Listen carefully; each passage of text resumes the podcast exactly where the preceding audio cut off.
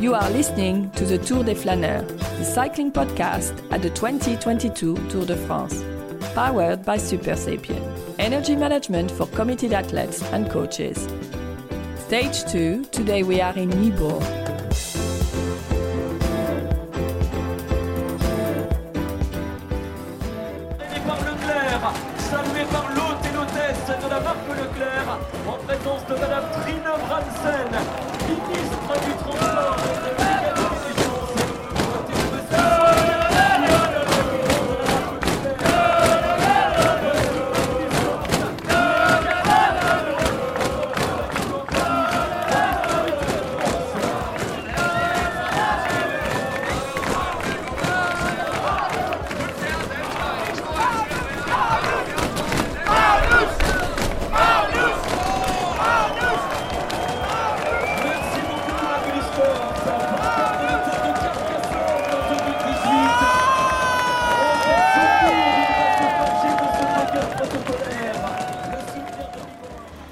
Was the Danish fans at the finish watching the podium presentation as Magnus Cort received his polka dot jersey. The Danish rider, of course, with EF Education EasyPost, was on a bit of a mission today, hoovered up all three points on the route today from Roskilde to Nyborg. And, well, the fans were going crazy. Clearly, very pleased to see a Danish rider uh, take one of the prizes today.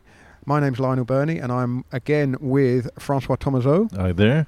and Mitch Docker. G'day, guys. And where are we? I mean, this is a beautiful spot, isn't it? We're in Kerteminde, next to the the river here, outside our hotel. It's not a. It's not actually a river. I think it's a fjord. It is. It's that. So it's it's going inland. But if you look at the map, and that's and actually, I think I'm, I'm pretty sure it's a fjord because the the address of the hotel is fjord something. Ah, there so we go. uh, I mean, you know, deduction. Mm. well, I mean, we are we've, we've got a bit of a we've got a bit of a Scandi noir uh, detective theme in tonight's episode, and your powers of deduction there are fantastic, Francois. And the lager that we're drinking, Mitch. Let's get a, uh, a a verdict on the beer because this is basically from this hotel, Tourneau's Brug Yeah, it- lager. it's it's a- it's a great little beer actually. Um, one thing we're noticing up here is the lagers we're drinking. They're not lagers as you know, um, you you pommies Brits out there know it, and as us Australians know lagers. Um, they've got a bit more body to them. Yeah, You the know, darker. They're darker. They're not. I wouldn't go as far as an amber. Somewhere between an amber and a blonde. It's a beautiful colour, Mm. and actually the body in it is quite nice too. It's Mm. something you can sit on. Yeah. Um, this one's five point four percent, um, and this is brewed here. the The name Torner's Brig, is that how you pronounce it? Is Yeah, I think it's brewed. Brug? Sorry, But- is so it's hand brewed, Handbrewed means it's hand brewed. Yeah. hand brewed lager Mm. from this hotel. It's delicious. It's absolutely delicious. Let's crack on with stage two of the Tour de France. So, the second stage in Denmark from Roskilde to Nyborg, 202 kilometres, culminating with the Great Belt Bridge. Or, as Francois explained last night, actually three bridges spanning 18 kilometres. All of the anticipation was about the crosswinds or the crosshead wind. And while the wind did blow and there was some chaos, it didn't cause uh, you know the huge splits that we might have seen. The stage was uh, animated early on with an early break of four riders, two of them from B&B Hotels, Cyril Barthe and Pierre Rolland, plus EF Education's Magnus Cort, of course, and Sven Erik Bystrom, a Norwegian with the Intermarché team. The two B&B Hotels riders checked out early. They went back to the peloton, leaving the two Scandinavians out in front, and Cort hoovered up all three of those points on offer for the King of the Mountains competition, going over the top of the fourth category climbs in first place. So he's in the polka dot jersey. There was a lot of tension leading up to the bridge, wasn't there? And when they got onto the bridge, the first crash happened towards the back, and EF Education EasyPost Rigoberto Uran was probably the biggest name to hit the deck.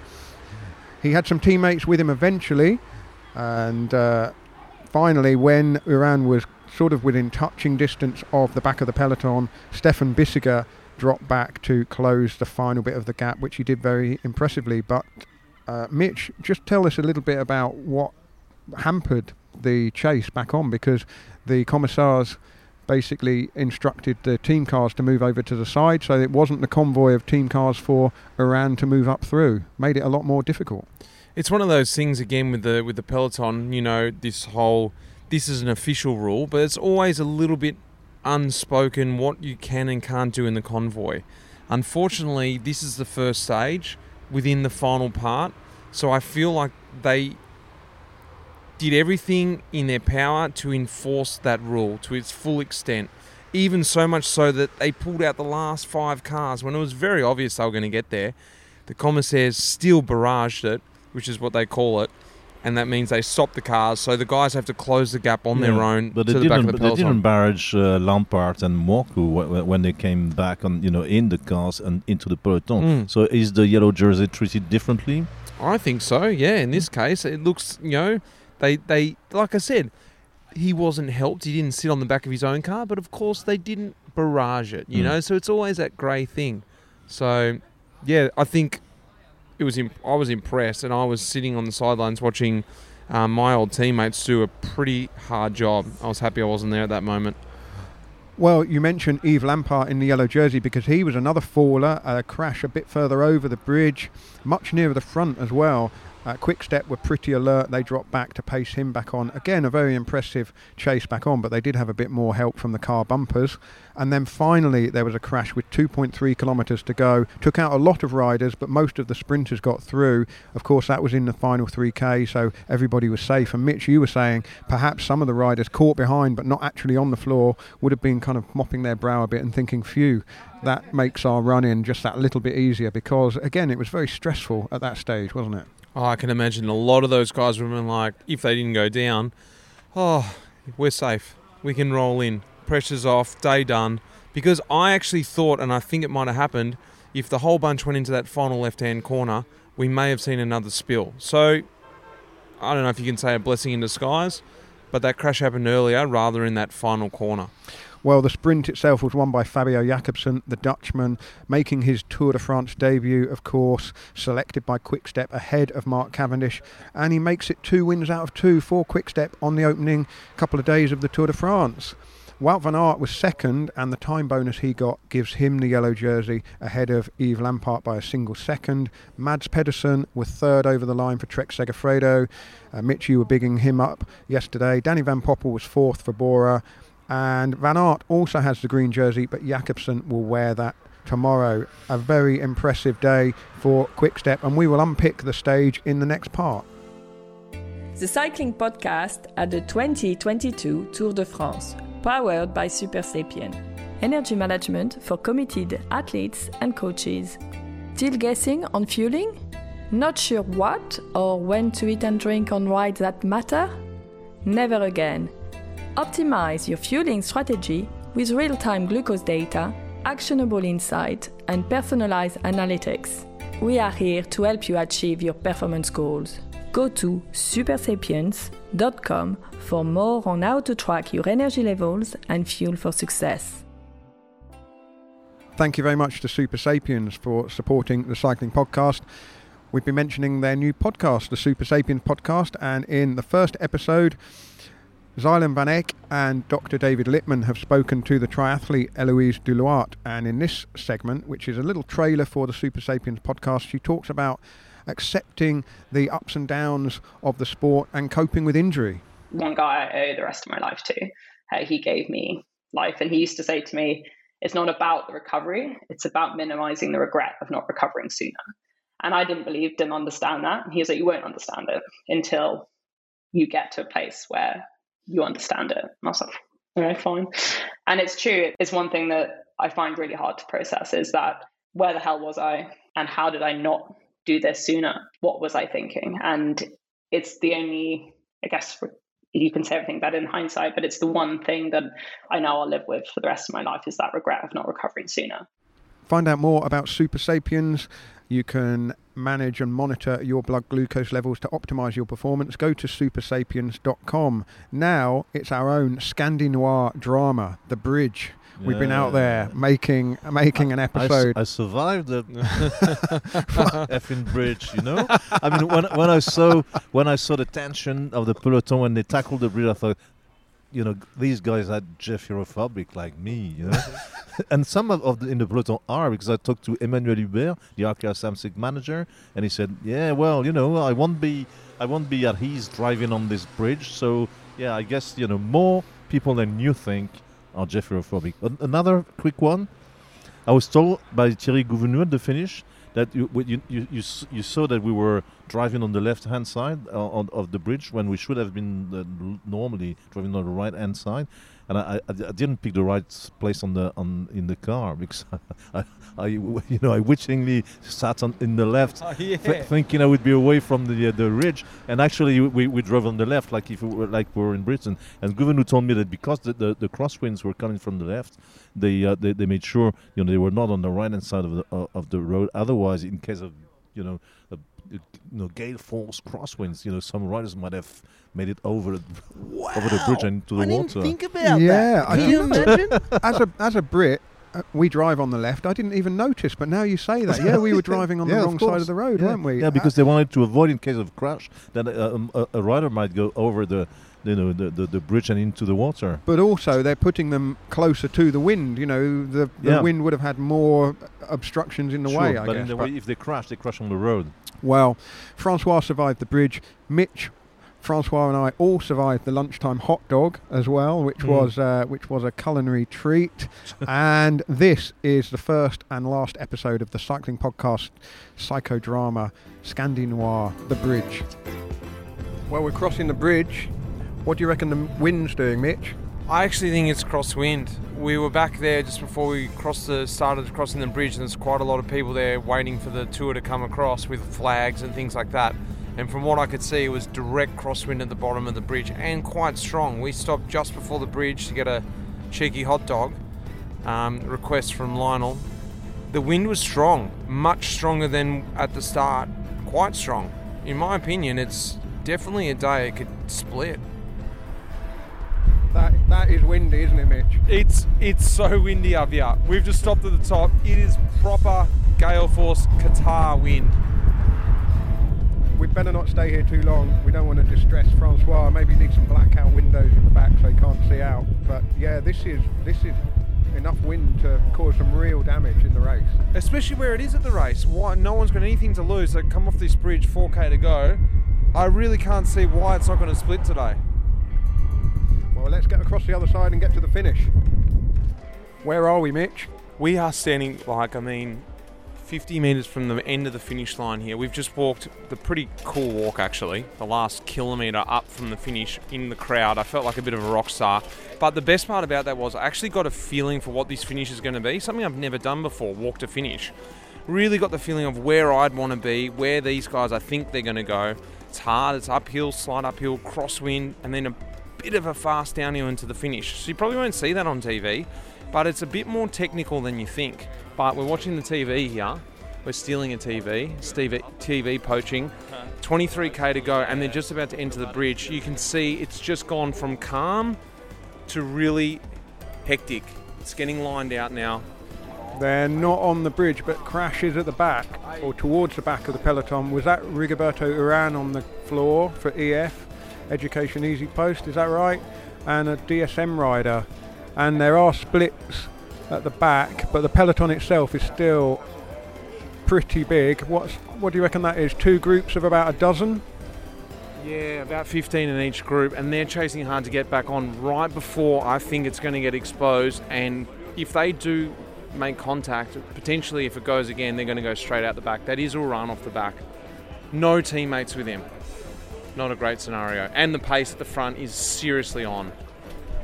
Look at Thomas. Look at the Ineos now. They made the, they're they're going to start it here.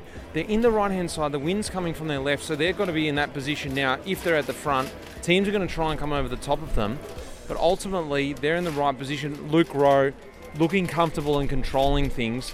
Mads Pedersen on his own already. So you can see, guys, this is why you might wonder not they're they're not going to be in the sprint in the final. It's because they're having to do these moves now on their own because their teams aren't organised. Ineos at this point looking like the most organised team.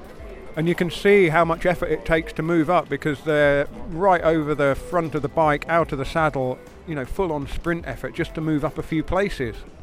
Oh, Mitch, the yellow jersey on the floor. Yves Lampaert's bike.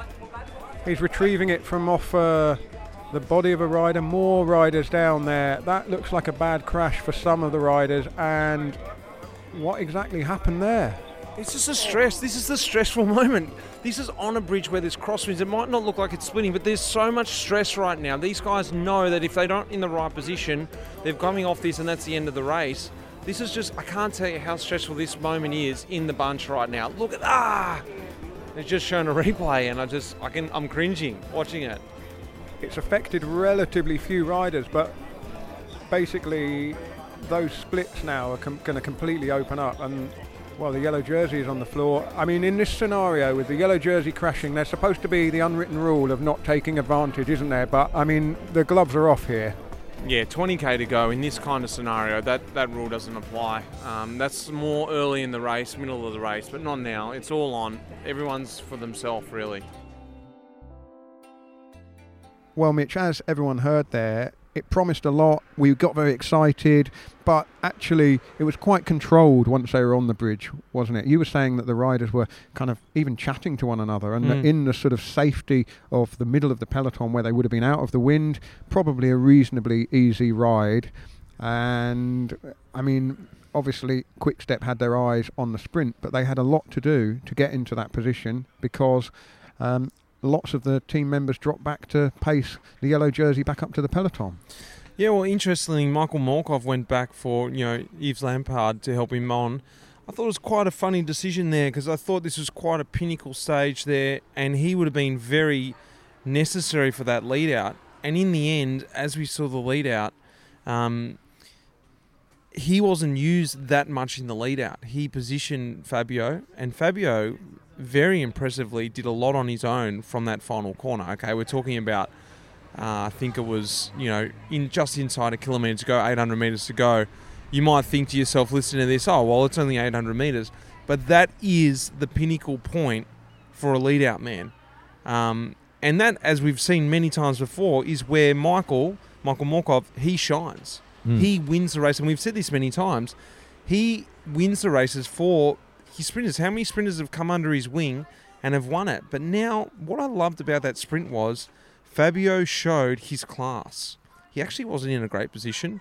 He had to fight with Peter Sagan as well, and he only ended was only able to get himself out of into the wind with about 50 meters to go, which he then produced the most explosive sprint to win the stage. So many classy things out of that sprint it wasn't like, and I'm never going to say guys are gifted the win, but sometimes you see this amazing job by especially Quickstep these days, where it almost feels like the sprinter couldn't have done anything wrong. All he had to do was step off Michael Morkov's wheel and push a few pedal strokes and win it.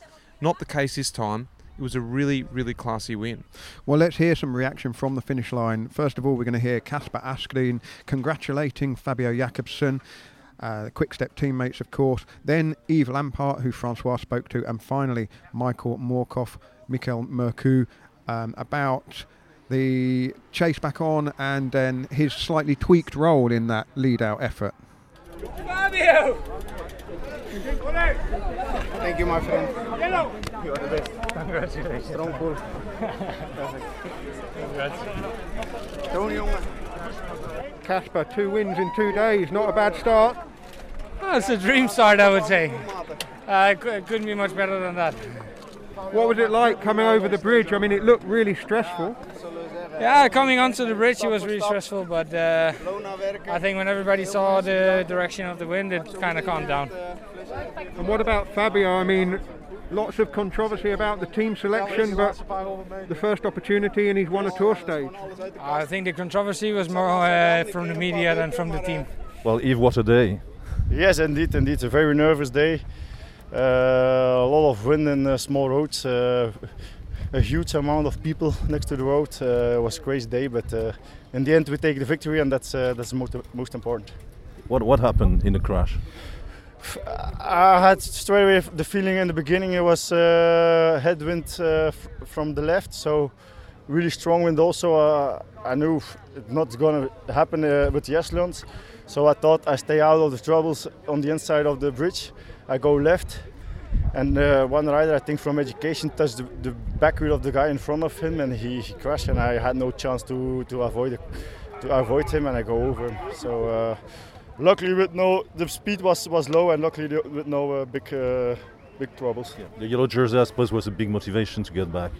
Yes, yes, yes, of course. Uh, it's always a motivation to come back, especially in a bunch sprint. But uh, with the jersey around the shoulders, it's uh, it's different. Well, it means that uh, it's the fifth sprint in a row that uh, we are winning a Tour de France stage with, with the team. So uh, I think that's uh, pretty extraordinary. And um, for Fabio, we all know his story from Tour of Poland, coming back, now winning on the highest level. He's such a great guy, Fabio. I really enjoy that he uh, he's now here winning a Tour de France stage win. Yeah, I, I changed my priority because I saw Yves. He had to change the bike, so I was waiting for Yves uh, to bring him back. We really respected the yellow jersey on the team, so uh, so we really tried to get him back. It, it, it succeeded. Um, obviously, I was not on, in perfect condition in the end then, but uh, I still managed to place Fabio uh, next to the other fast guys, and um, and we know Fabio is is so fast that uh, that he can also win from the wheel of the other guys. Yeah, well, we was there present with a basically full team on the bridge. Uh, we hit the, the deviation or the, the the coming down of the bridge perfectly with the whole team. We was very good organized. We had, of course, some good horsepowers in Asgreen, Lampaert, uh, Cattaneo, Sénéchal.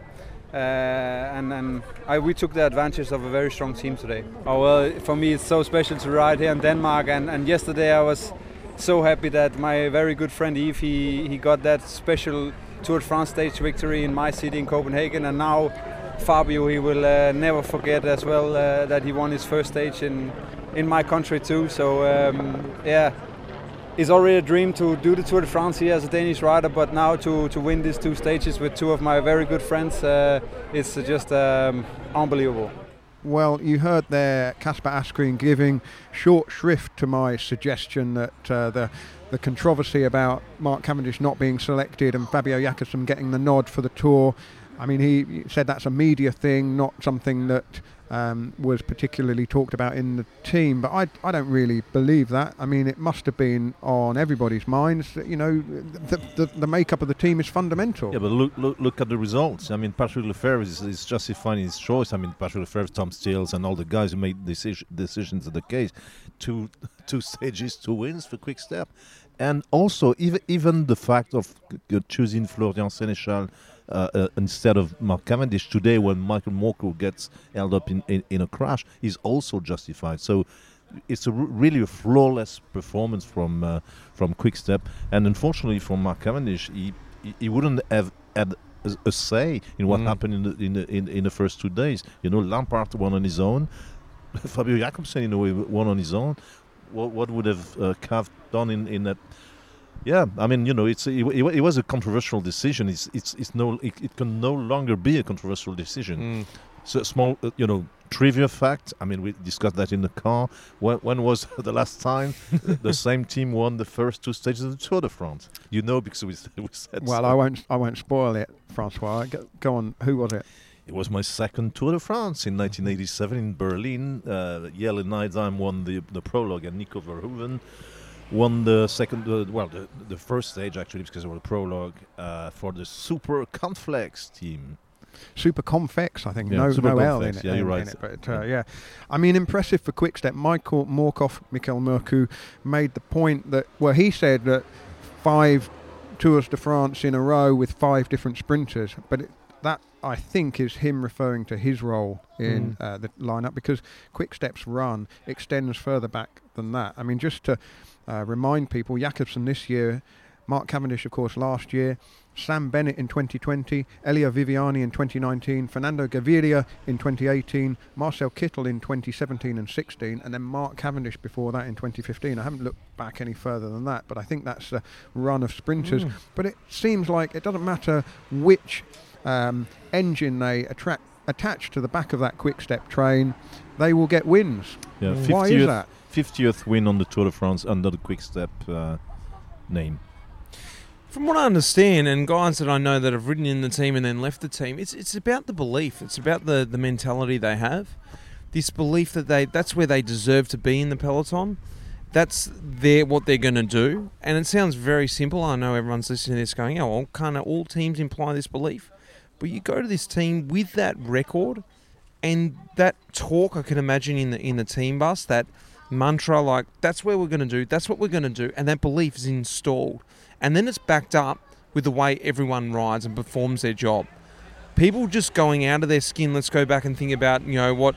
Um, Tim Declercq does. You know, he's not here, but he does things that people then. I've had this myself. Sprinters say, when I saw you boys on the front all day riding for me, I just knew I had to go put something down and win. So this is what we see always from Quickstep guys going, doing the extra one percenters, the going out of their skin and doing something more. Then everyone, the next guy behind him goes, well, I better step up. I better step up, and it comes back to the sprinter one, that belief, but two, their teammates have that belief and they're showing, paving the way. Everyone keeps stepping up, and we keep seeing it. A lot was made of Mark Cavendish. If he had been here and if he had won, he would have taken the outright record for Tour de France stage wins from, uh, well, from himself and from Eddie Merckx. They're tied on 34. But Jakobsen's comeback story is in some ways even more dramatic than the Cavendish comeback from Epstein Barr syndrome, which he'd been suffering from during his kind of wilderness period.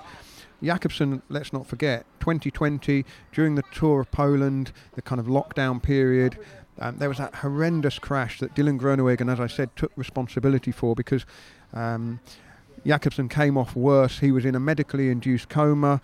I mean, you can say it was life threatening. It was certainly life altering. I mean, he had reconstructive surgery, terrible facial injuries, and just to come back from that. I mean, Mitch, you had a really bad crash in Paris Roubaix a few years ago, and, and the psychological demands of coming back from that sort of injury when y- you must have a kind of picture of in your mind of what that crash was like. I mean, you can't overstate how uh, significant that is to recover, come back, not only race but then to win at the very highest level. He's he's he's got to get through it himself, and I don't know when he gets through that moment. But I myself had that period where I mine was on Arenberg, you know, and he's going through a sprint every stage. So, well, not every stage, but every sprint stage. So he's going through that um, process every time he does a sprint. For me, it was once a year, Paris Roubaix, Arenberg, and actually it happens weirdly. I went to Arenberg again. I didn't think I was going to have any problem because I reconned it the day before and I thought I'd crushed all my demons. But when I came to that moment, all of a sudden it flooded back in and I struggled with it. So I can't imagine when you're going into a bunch sprint every stage or every bunch sprint how he goes through that. I'm assuming he's conquered his demons. There's been that process that's already happened. But now there's got to be moments when there's close calls. There's always is. And there's something's just going to be a deja vu moment and he's got to push it through mentally, get over it, and push on. And he clearly he has. Mm. And Quickstep have had a few issues with COVID, haven't they? I didn't realise until today that a press officer's gone home, mechanics, soigneurs have been affected, and overnight, Tom Steels, the sports director, has also tested positive for, positive for COVID and gone home. And I was a little nervous because I spoke to him at quite close quarters after yesterday's stage. So I'll keep a kind of safe distance from you two guys here. We might call Mark Cavendish to replace you just in case you. Good luck with that one, Francois. Back to the Tour de France then. A stat from Francois Wout van Aert, the new yellow jersey, is the fifth man in history to wear the leader's jersey in Paris-Nice, the Dauphiné and the Tour de France in the same year. The others being... Eddie Merckx. No, Jacques Anquetil was the first, 1963. Eddie Merckx, 1971. Joop Zoetemelk, I can't remember when. and uh, Bradley Wiggins, 2012. Wow. Mm. Kind of fitting, really, isn't it? I was actually quite surprised, although obviously I kind of knew, quite surprised that Van Aert hasn't worn the yellow jersey in the Tour de France. It feels like he's done pretty much everything else. He's won time trials, he's won sprints, he's ridden over Mont Ventoux uh, in front of everybody else, and now he has the yellow jersey. Kind of, you know, fitting that he has a yellow jersey in the wardrobe before the Jumbo-Visma focus switches to Primoz Roglic and Jonas Vingegaard when the mountains come. There's, there's, he says something interesting uh, about last year and about this year. He said that last year as well he was struggling to win on the tour before the third week, when he did actually won win the time. Well, he won in the Ventoux, but then he win, won the time trial. You know, uh, and all those stage wins, and, and obviously, you know, the the, the the, the, the, achievement of the crowning of, of it all on you know in Paris. Uh, So, so well, it, you know, to, to to state that you know he was probably going to, to get better in the third week means you know Rocamadour, you've got the, this, this this exciting stage. You know what what can Wout van Aert do there? You know, and and and the Champs Elysees again. I mean, we'll see. Uh, Before that, of course, though, the cobbles. I mean, Mitch, Wout van Aert and cobbles go well together. What's he actually like as a rider in the peloton? Does he have a kind of aura? I mean, he, he looks fantastic on a bike, whether he's going uphill, whether on, whether he's on his time trial bike, or whether he's going over cobbles. But what, what's he like to race alongside?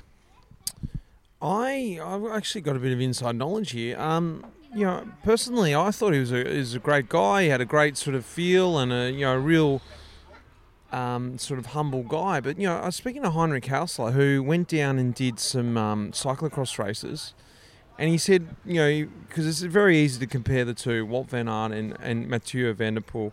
And he said Mathieu Van der Poel was that much more welcoming, that much more humble, wanted to get Hino involved, was asking about it, and for whatever reason, Van Aert gave him nothing. So, you know, I, I think that's a really interesting thing. He is not I'm not necessarily saying he's arrogant in any way, but he's he's a bit distant. He's not the most warm, welcoming guy to the rest. I don't know what he's like when you know him. I don't know him personally. But Mathieu is uh, much more. Uh, we're doing the comparison again, but he's a much more warm, welcoming person. So I found that interesting because from the TV, you, I actually thought the opposite. Um, but it's it's the other way around. Interesting. I mean, he's impressive, isn't he? Um, but you mentioned Van der Poel and Pidcock. I mean, it's quite interesting that the three Mm. sort of cyclocross phenomenons are all here in the Tour de France, all with slightly different jobs, of course. Van der Poel really leapt out in that sprint, didn't he? Because he was way back, and then suddenly he was at the front. Perhaps paid for that effort when it came to the to the final sprint. Whereas uh, Van Aert was just in uh, a, a pretty good position all all the way through, and I guess because he was that bit closer to the yellow jersey, um, I'm sure was trying to win the stage, but not a bad consolation prize to get the yellow jersey. It, it's funny when you think about their rivalry and uh, you know and the way they kind of emulate each other. Last year, second stage, who, who was in the yellow jersey? Mathieu Van der Poel, and who is now uh, Wo- Wout van Aert? You know, it, it each one of them for the first time. Who knows about Tom Pidcock next year? We'll see. You know, but th- th- there is obviously, you know, that that a kind of the that, that the match goes on. You know, that they, Mm. they, they seem to be. Uh, and Van der Poel you could tell yesterday was really going for it in the in the in the, in the time trial, hoping, you know, maybe to be able to grab the yellow jersey in the in the, the upcoming stages. And and for the time being, uh, you know, Van Aert is leading the way. But however, you know, whichever race, even with the Tour de France, you, we will have that rivalry for a long time, and that's that's cool for the sport. I mean, we've got two probable sprint stages coming up. One here in Denmark before the transfer back to northern France. One up to Calais on Tuesday, and then the cobblestone stage. I mean, we've got Van der Poel and Van Aert both in great position, but of course. Of those two riders, Van Aert has a, a secondary job. Really, he won't be able, perhaps, to um, do whatever he wants on that day. Whereas Van der Poel, you would imagine, will have completely free reign to do whatever he wants because Van Aert, of course, has to look after Roglic. Also, And yeah, and, Vingegaard. and that's, that's another question. When when did when did last? I mean, that's a that, that's a question I don't I don't know the answer. Maybe it's a simple one. But when when when did the, when did the sprinter win the tour stage in the yellow jersey for the last time? You know, you, usually, uh, uh, you know, you, you have the impression that mentally to wear the yellow jersey kind kind of uh, Mm. rules you out of the s- bunch sprints, which which which probably won't be the case of uh, Van Aert, but. You know, I'm sure you know. So one of our listener will come up with a. Cipollini, I'm. I'm throwing Cipollini out there. Mm. I don't know. it May, maybe it's much more simpler than we think, and it Mm. might have happened recently. But you know, uh, do you think uh, Van Aert will sprint with the same, you know, kind of, l- you know, light-heartedness with the, the yellow jersey on? I don't know. It's a good question. I don't know. One very quick style corner, Mitch, because Mm. we'll we'll come back to this. I've got some more style questions for you towards the end of the podcast. But what do you think of the Jumbo Visma jersey, the the Tour de France edition jersey? Uh, I'm going to change it. Fashion, the fashion police. I'm calling it now. We've got corrections corner. Let's just keep it the fashion police, and uh, I'll be the um, the sheriff at the moment. It's um, it looks like it's gone through the wash with the wrong piece of clothing. Not a massive fan. It does. I think I preferred the black jersey last Mm, year, but mm. on Style Police, if we're doing it, I'm going to look out for some style things that are happening, whether that could be cool stuff. Everyone may be aware of my podcast, Talking Luft. If you haven't, get across and have a, have a listen. But I mean, the, the, listeners can't see the wink there. Um, th- th- it- that doesn't come across in audio, Mitch. But yeah, Um, good plug. But yes, I'm interested in, in cycling fashion, hence the mention of Cipollini just a few seconds ago. But what I'm also looking for is little insights to what guys are doing in the stage because whether you whether you know or not, you can tell what a rider is going to do with what they're wearing. Whether Oh, they're wearing a speed suit, whether they're wearing arm warmers, whether they're wearing a vest if it's raining or a rain jacket. An interesting thing yesterday, as we saw with Gerard Thomas, Geraint Thomas, sorry, he went to the start in his vest. It was raining. He went to the, you know, to to wait to get ready, and of course the staff sort of, it was fitted tight. And as everyone knows, with especially in Ineos, but the times now, everything is dialed. So much so that I heard that his skin suit was even stitched up the day before to his liking. He went to such an extent that he, he forgot about his, his rain jacket. He started the time trial in his vest, realised, but it was too late. He thought, I can't take it off now, and he continued on with it. Finished the whole time trial in his vest. Can you believe this? I spoke to someone today, and they seemed to think that that was worth about 40 seconds in time. Wow, that much. 40 seconds. They said it's more important than the bike, what is on your body. It's a Wow. bigger area that catches the wind. Even though there's no arms on the gilet and he was in the aero tuck position. I mean, it's interesting. Let's uh, hear from Steve Cummings, actually, the Ineos Grenadiers sports director, uh, making his debut as a sports director here in the Tour de France. I mean, he's he's been a sports director since the start of the, uh, well, last year he was with Ineos Grenadiers, but this is his first Tour de France in the team car for the team. And at the start this morning, I spoke to him about Filippo Ganna because one of the other things we didn't pick up in doing our kind of on the whistle podcast yesterday was that Ganna crossed the line with a puncture. His rear tyre was going down um, as he approached the finish line. So I just wanted to find out from Steve Cummings uh, what had been going on yesterday because it was an eventful day for Ineos Grenadiers with Ganna's puncture. Uh, Geraint Thomas uh, with his unwanted gilet and uh, a very impressive performance by Adam Yates as well. So this is Steve Cummings. Steve, a very eventful opening day for Ineos Grenadiers yesterday. Let's start at the top. Filippo Ganna, gather he had a puncture as he came into the finish. Do you know exactly what happened where he noticed that his tyre was going flat? What was it, front or rear? uh, rear, and we're not we're not really sure where um, where he had it. It might have at the at the finish line. It's completely flat, so we don't know where where he had it. But So I mean, no way of really calculating how much that would have cost him, but I guess in a race of seconds it could have been the deciding factor. I'm not sure. I'm not sure. I don't- know. Uh, Filippo says he didn't think that was the deciding factor. I think we missed Cioni a little bit, and the subtleties of the language. You know, it's, it's really detailed, like description of the corners, which I, I'm capable of doing that in English. So maybe that was a factor.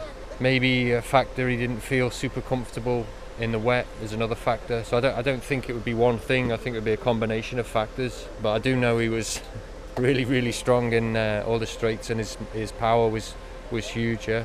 Probably went off in not far from the worst conditions. Those guys did they, or was was it worse earlier on? Yeah, I mean, from ob- from observation from behind them, for me, I thought G and Filippo both had the worst conditions. There was a lot of standing water on the course, which made it hard to see, um, and it made it hard to see. And Filippo slipped a few times as well, and I think that obviously that doesn't help. And then yeah, I guess you, you, you slow down slightly. Were you driving, or were you in the passenger seat? A bit of both. So I was driven. I was driven for Filippo and for G. Yeah.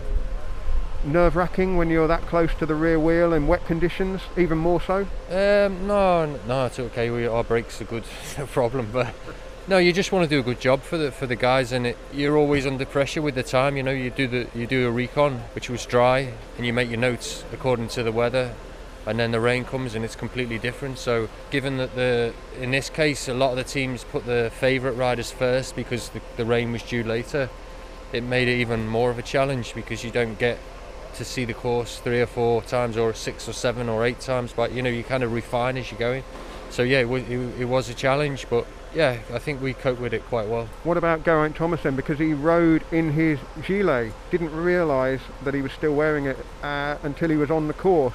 Had you noticed when you pulled out behind him? Yeah, we noticed where the car is, the, the ramp. You know, uh, you don't really see the rider.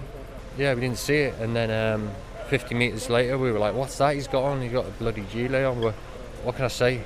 Not not super cool, but human beings make mistakes sometimes. Any idea what that might have cost him in terms of time? Because when I looked at the results, having not noticed myself, um, I thought, well, maybe a little bit below par, what we might have expected, particularly given his form from the Tour of Switzerland. So, do you can you put a, a number on how many seconds that might have cost? We can't do yet, but we will be able to soon. Dan Bigham's doing the, the test, but yeah, for for sure, I don't know exactly. It cost him some time. That's clear. The first part of the TT, I was quite cautious on the radio, which I don't think helped him. I think he was nervous.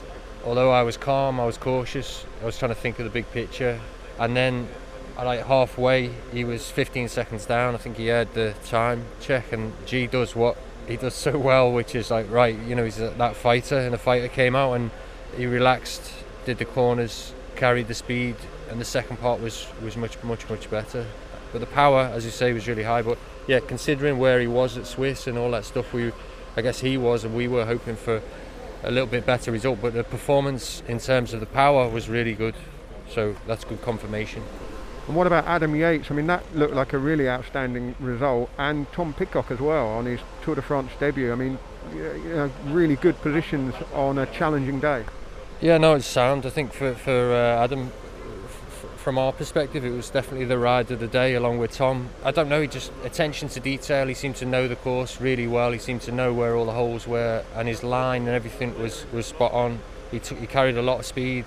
He was relaxed, and it was must have been pretty tough really after COVID. He was quite sick to come back and wonder where, where you are and all that in terms of his form um, and his power. Actually, it wasn't. He can do more, so that that's quite exciting. So he really did technically deliver a super, super time trial. Probably, definitely the best TT I've seen him do. Well, I won't get the fashion police in on this bit because uh, I need to tell all of our listeners about our collaboration with MAAP. And we have revealed the second of the three designs which listeners you can all vote for by going to maap.cc. That's M A A P.cc. MAAP are our clothing partners this year. We're delighted to uh, have them on board, but extra delighted that they put so much thought into this collaboration, basically imagining what the Cycling Podcast Pro Team jersey would look like if we were a pro team, which of course we are in one way, but we're not a pro cycling team. And the jersey we unveiled today on social media, uh, both on our Instagram channel and on MAAPs Instagram channel, is called Dot, and it kind of is redolent of the 1990s uh, the inspiration is sort of from Mapei. If you see the design with the kind of overlapping uh, shapes of colour, you'll see what I mean. So maybe it should be the Mapei jersey. Mm. Uh? Anyway, you, you can vote. get your votes in. Uh, the winning design will go into production. A buffalo motif for our friend Richard Moore will be added somewhere on the winning design, and hopefully they will be on sale towards the end of the year. Now, we had a bit of difficulty getting out of the start this morning in Roskilde, didn't we? And I wondered for a moment whether we were going to accidentally drive into the site of one of Europe's biggest rock festivals, which is taking place this weekend. It's kind of, for British listeners, it's sort of uh, the Danish Glastonbury. Uh, for American listeners, it's kind of uh, modern Woodstock, I guess. Um, Francois, are you a festival man? Do you go to mu- like these big outdoor festivals well, which include yeah, camping? I've, nev- I've never been to Roskilde. Uh, you know, it was after my time. I went to Glastonbury several times, but in the in the old days, you know, uh, I saw, yeah, I, I, I saw Pulp uh, one of the great performances in Glas- Glastonbury. And as I told you the other day, I, I had breakfast with Jarvis Cocker at Arrogate at the World Championships. I, I well, he actually did not, did not recognize me, so I didn't, uh, you know, I dared not, you know, point out that you know that yeah no yeah I, I was a, I was a festival man in my uh, in my day but never never been to Roskilde. Well, we saw lots of people heading towards the site. Maybe they've been to see the start of the stage and then were heading to go and see the music.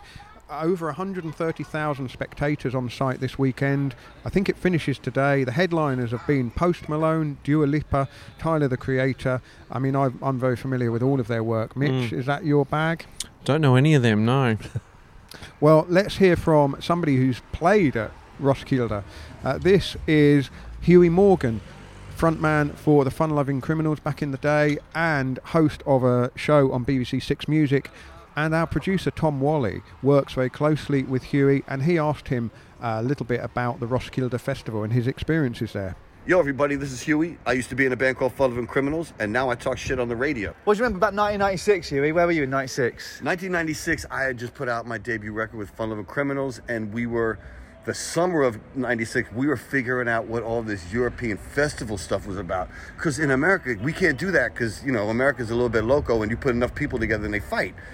But over here, my God, it was crazy. So, right, Roskilde, I saw you at Glastonbury in 99, and I know you remember that. Mm. Roskilde, I saw you on the bill for Roskilde in 96. Do you remember? Yeah. So Roskilde was one of our first festivals, right? And we were doing buses, right? And the whole thing with bus traveling is you travel overnight. So you wake up early in the morning and you're pulling into where you're supposed to be. And I remember it was maybe, it was early, man. It was actually late. It was still, it was kind of, you know, up there. It never really gets dark. So everything seems really surreal and something out of a film. And I remember fire. I remember seeing stakes with fire, like torches and shit, and being like, what the hell's going on here? And then a friend of mine going, yo, they Vikings up here. And I was just like, wow. And it really felt like you didn't see people wearing fur and stuff like that. You know, like, I'm not saying like fur, but like skins across their things with swords. But it could, you, if you did, you wouldn't freak out. I mean, it was people walking around with their own torches, like keeping the lights going, because it was way before a lot of this corporate stuff got out of the UK festival. So like in in Europe, they were just like they had a cigarette company sponsor it and a beer company, and they were straight. And then people walked around with torches, but they were all cool.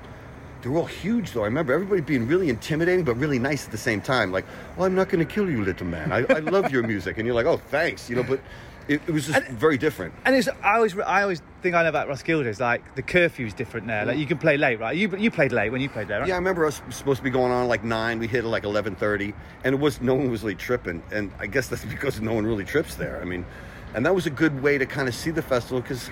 I mean, you shouldn't really be clock watching when you're at a rock and roll festival. You should be like, whatever's happening is happening. And Rappinin was happening. It was fun, man. I remember it just being a really great show, people just down for it. But I remember it being very ominous. Not- Yeah, not- yeah. but not in a bad way, but just like you'd look out and you'd be like, damn, we are some crazy people as humans. Like in a good way, but like, wow, we do some odd shit. It's funny. I always remember it from like MTV. Is there any, fo- is there any footage of you from back in there? Because that was always like the big thing on on MTV over here in Europe. You play Roskilde, you get you know you get on MTV. Yeah, that was a big one. Yeah, there, I remember there might be some stuff on file somewhere. I, I know that we were with EMI, so uh, Chrysalis rather, but EMI subsidiary. So they made sure they got everything. So check those dudes. Science in Sport is supporting the cycling podcast at the 2022 Tour de France. Science in Sport, fueled by science.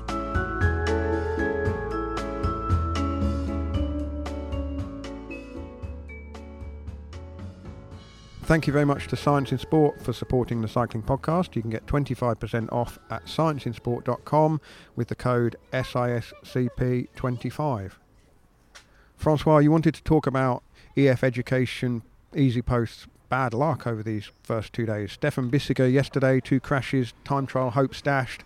Rigoberto Uran on the ground today, and uh, a big chase back for them. Yeah, Ru- Ruben Guerreiro, Guerreiro as well. You know, was impressive in the Dauphiné. Uh, I mean, the, you know, or, was it Swiss? Well, anyway, you know, has been impressive le- lately. Uh, also, you know, hit the canvas when Lampaert crashed. Uh, well, th- they really hard luck. You could tell in a way that you know Magnus Cort going for for the KOM points was a kind of kind of you know vindication for that, trying to to save what could be saved. I mean, it's only two days in the race; lots can happen, but you know it really really went bad for them. I mean, they expected maybe to get the yellow jersey, at least a great you know standing from Mm. Bissegger in the on the first day. He crashed twice. Rigo losing time, and they, forced to have four guys. He's him back to the plus Guerreiro crashing. I mean, you know, it couldn't be any worse.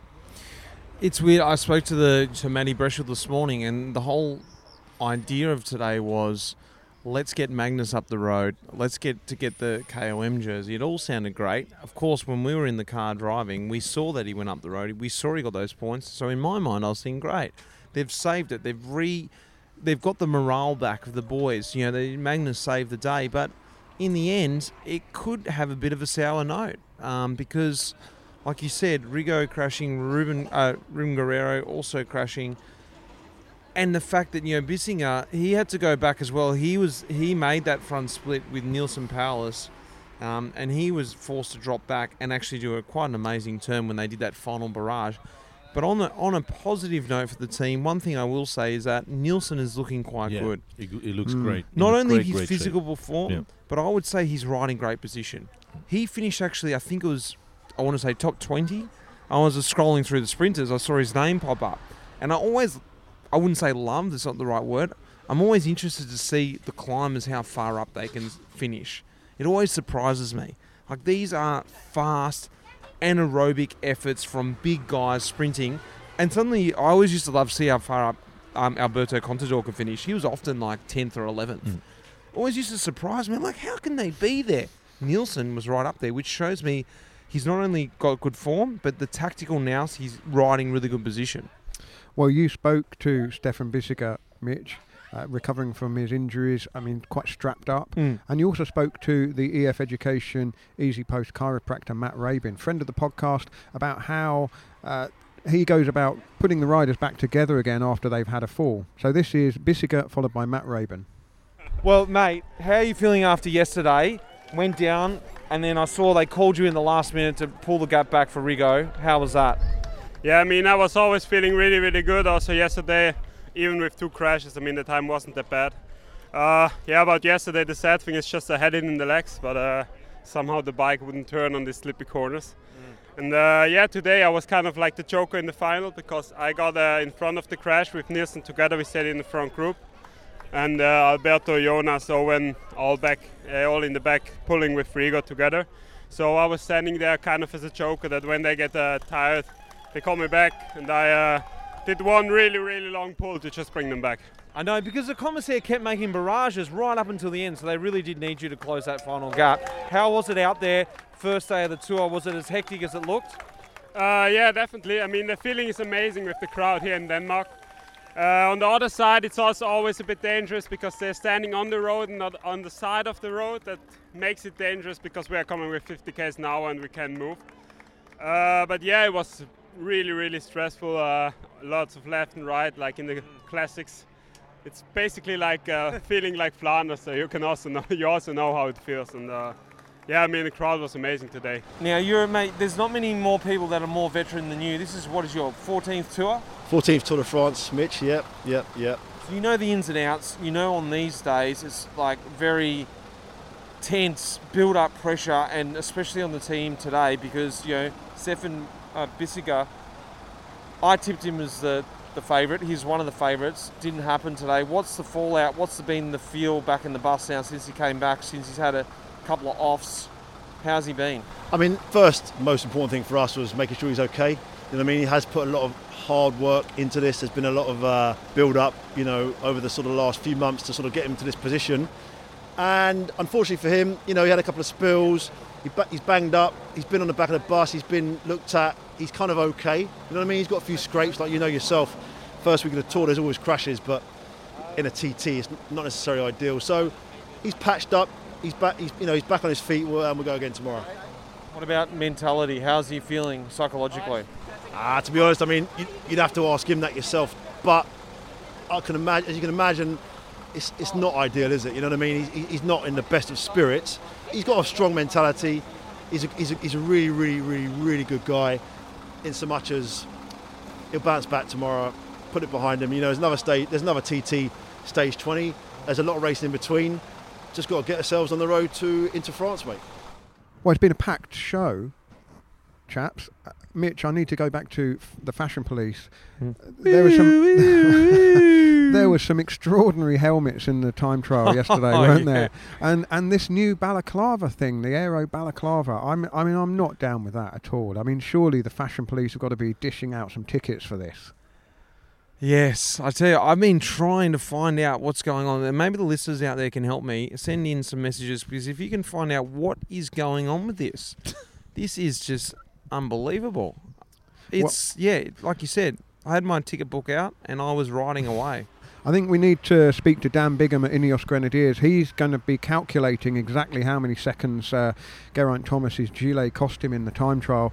But these wide helmets, I mean, they look like something from a 1980s science fiction program like Blake Seven or Doctor Who um, or Star Trek or Star Wars I'm, or any of I'm less worried about the size of the helmet. I'm more interested in the, the neck warmer.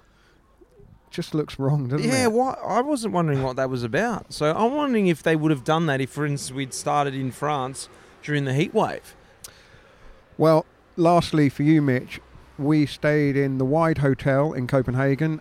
I trailed the Michelin guide. You're going to give us a little sort of two sentence summary of our first hotel from the Tour de France. What did you make of it? How We many stars? We started on a bang, and I'm going to throw it out early. That was four stars for me.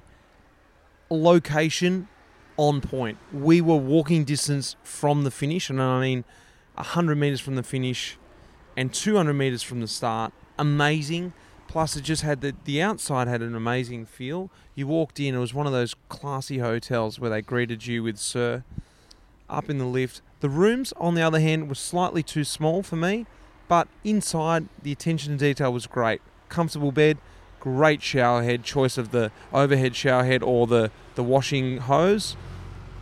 Coffee machine. Wow. Coffee machine in the room, four stars, solid four stars. Solid four stars. Can we from- men- can we mention because the, the bar has been set high from the start? We have to say that Mm. uh, food wise. Oh, yes. On the first day uh, in in Copenhagen, we, we went to a restaurant next door to our hotel called U Formel. A little bit expensive, let's face it, but that, but Denmark is not cheap. But really, if you don't go for the very top flight uh, Copenhagen restaurants, which are very very expensive, uh, U Formel is not cheap, but it was absolutely gorgeous. Well, when you booked it, Francois, I looked at the menu just to check that it was going to fit within the cycling podcast budget, and I thought, yeah, that's fine. Not realizing that it was a kind of a tasting menu. So, uh, what I thought was a main course, you actually needed three main courses to make up a, a full meal. Mitch, you missed out there, I have to say, but I've got high hopes here. But I should just say, uh, our whole itinerary was booked by Richard Moore because when Mm. the Tour de France route was announced in October, he got very busy and booked um, the hotels, and so obviously we are we are sad but not somber. I think is the the mood. Um, but we want to remember Richard and his enormous contribution, driving force for the cycling podcast. As I've said before, this is the first time I've been at the tour for many years without Richard, and so this is today's segment the Tour de Buffalo. We go back to the 2013 Tour de France, the first time the cycling podcast covered the tour. I was actually at the Glastonbury Festival, Hmm. uh, not in Corsica. And this is a day that the Orica team bus um, basically collided with the finish line banner. And it looked for a while like they were going to have to stop the race or divert the race or do something dramatic. And this is Richard and Daniel in Corsica on the opening weekend of the Cycling Podcast coverage. After we hear that, that will be the end of the show. Francois, thank you very much. Thanks. And Mitch, see you tomorrow. Until then. The Tour du Buffalo, remembering Richard Moore.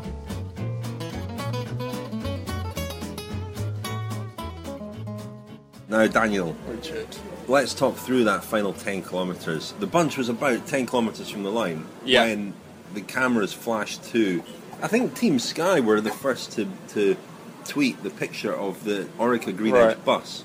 I mean, I understand that um, Jean-Francois Which, Pescheux, in case nobody is aware of this, was stuck on the finish line, wedged between the finish banner and the tarmac like a cork in a bottle. The bus eventually reversed. I, I don't know why they didn't reverse in the first place. I think they they, they let the tyres down to oh, they let the tires down. I yeah, didn't know yeah, that. Yeah, yeah. Wow. Had the other team buses been through the finish? There was some Yeah, the- confusion the over problem- over whether the that bus had not followed the proper evacuation from the course. I think they had. The, the problem was that, so for most of the day, the finish arch is raised to a position which is, the, I think, the same height as um, motorway bridges in France. But there comes a point. I'm not sure how far the race is from the finish, but at a certain point they lower the arch, and it's mainly for aesthetic reasons. Mm. Um, so the arch is actually in the picture on television, and it had been lowered. It was in its lowered position, and the, the bus was actually quite late um, getting to the finish. They stopped for a barbecue, I think, on one of the beaches. usually, I mean, usually they get to the finish the same time we get there, don't Yeah. they? We get, they get to the finish two, three hours before the finish. But this was particularly late, and he should have stopped. He should have asked for authorization. This is apparently the protocol, and there seems to be a bit of um, dispute over whether he did ask for and get authorization from ASO. They say he didn't. Um, Orica Green Edge have claimed that he was waved through. Hmm. And there's a fake Twitter account being set up for the, Ah. the bus, which is Yeah, already proving yeah. quite entertaining. The Cycling Podcast was created in 2013 by Richard Moore, Daniel Friebe, and Lionel Birnie.